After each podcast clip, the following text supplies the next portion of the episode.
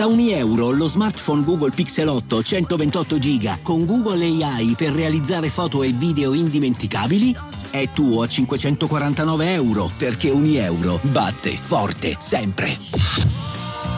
Fino al sedici maggio. Nella scorsa puntata abbiamo parlato della leggenda della scuola che non esiste, che rapisce le vittime costringendole a sognare per sempre. Ma questa non è l'unica leggenda in Giappone che ha a che fare con le scuole. Si narra che anni fa il governo giapponese, in risposta all'urgente bisogno di ulteriori scuole, decise di trovare un sistema per risparmiare. Andò a caccia di terreni economici e alla fine trovò dei punti in cui erano presenti vecchi cimiteri. E così le scuole costruite su questi antichi siti sarebbero infestate, soprattutto durante la notte. Immaginate una scuola di notte. Contrapposta al caos giornaliero è un'immagine inquietante, soprattutto se la associamo al buio. Si dice che chiunque entri di notte in una scuola costruita su un vecchio cimitero possa vedere a mezzanotte cose che non dovrebbero esistere, come oggetti che levitano, scheletri nelle stanze di anatomia che prendono vita e soprattutto rumori che non dovrebbero esserci, come passi nei corridoi, rumore di palle nella sala da ginnastica e molto altro. Delle scale che portano al nulla appariranno e spariranno misteriosamente e nei bagni apparirà un cappio. Ma il pericolo più grande sarebbe più che altro nel giardino della scuola, il terreno dove sono sepolti gli antichi corpi. Camminare di notte sul terreno può significare far arrabbiare le presenze. Una mano cadaverica spunterà dal terreno, afferrando le caviglie della vittima e la trascinerà sottoterra. Anche la piscina è un luogo pericoloso. Si dice infatti che una presenza possa afferrare le gambe della vittima e farla affogare in acqua. Si narra che in un villaggio giapponese un gruppo di ragazzi decise di esplorare una scuola infestata di notte. In particolare, si diceva che il giorno peggiore fosse il quindici del mese e così decisero di sfidare la sorte. A mezzanotte, i quattro ragazzi si fermarono davanti alla statua della scuola. Si diceva che i suoi occhi si muovessero, ma non successe nulla.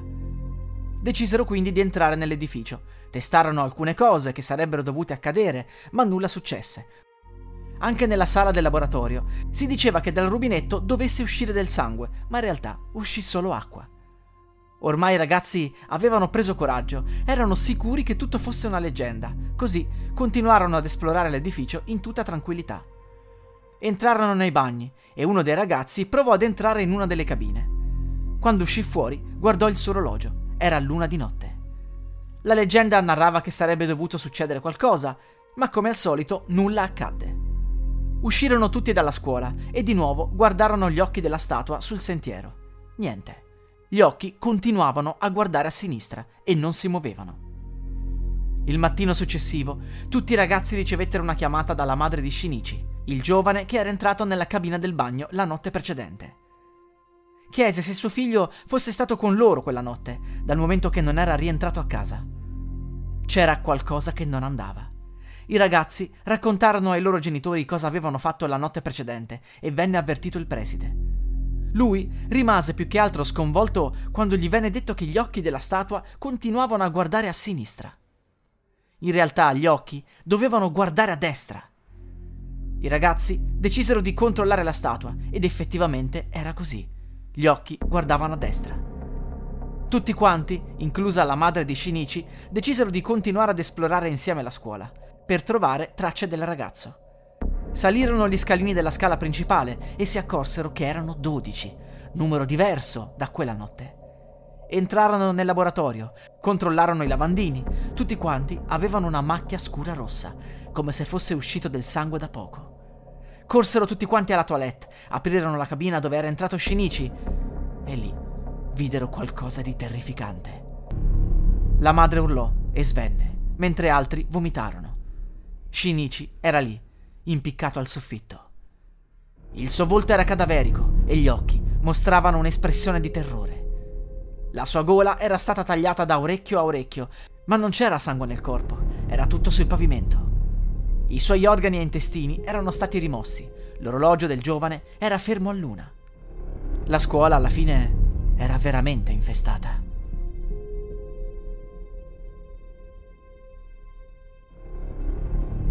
La musica utilizzata è dell'artista Co.ag in royalty free. Hiring for your small business? If you're not looking for professionals on LinkedIn, you're looking in the wrong place. That's like looking for your car keys in a fish tank.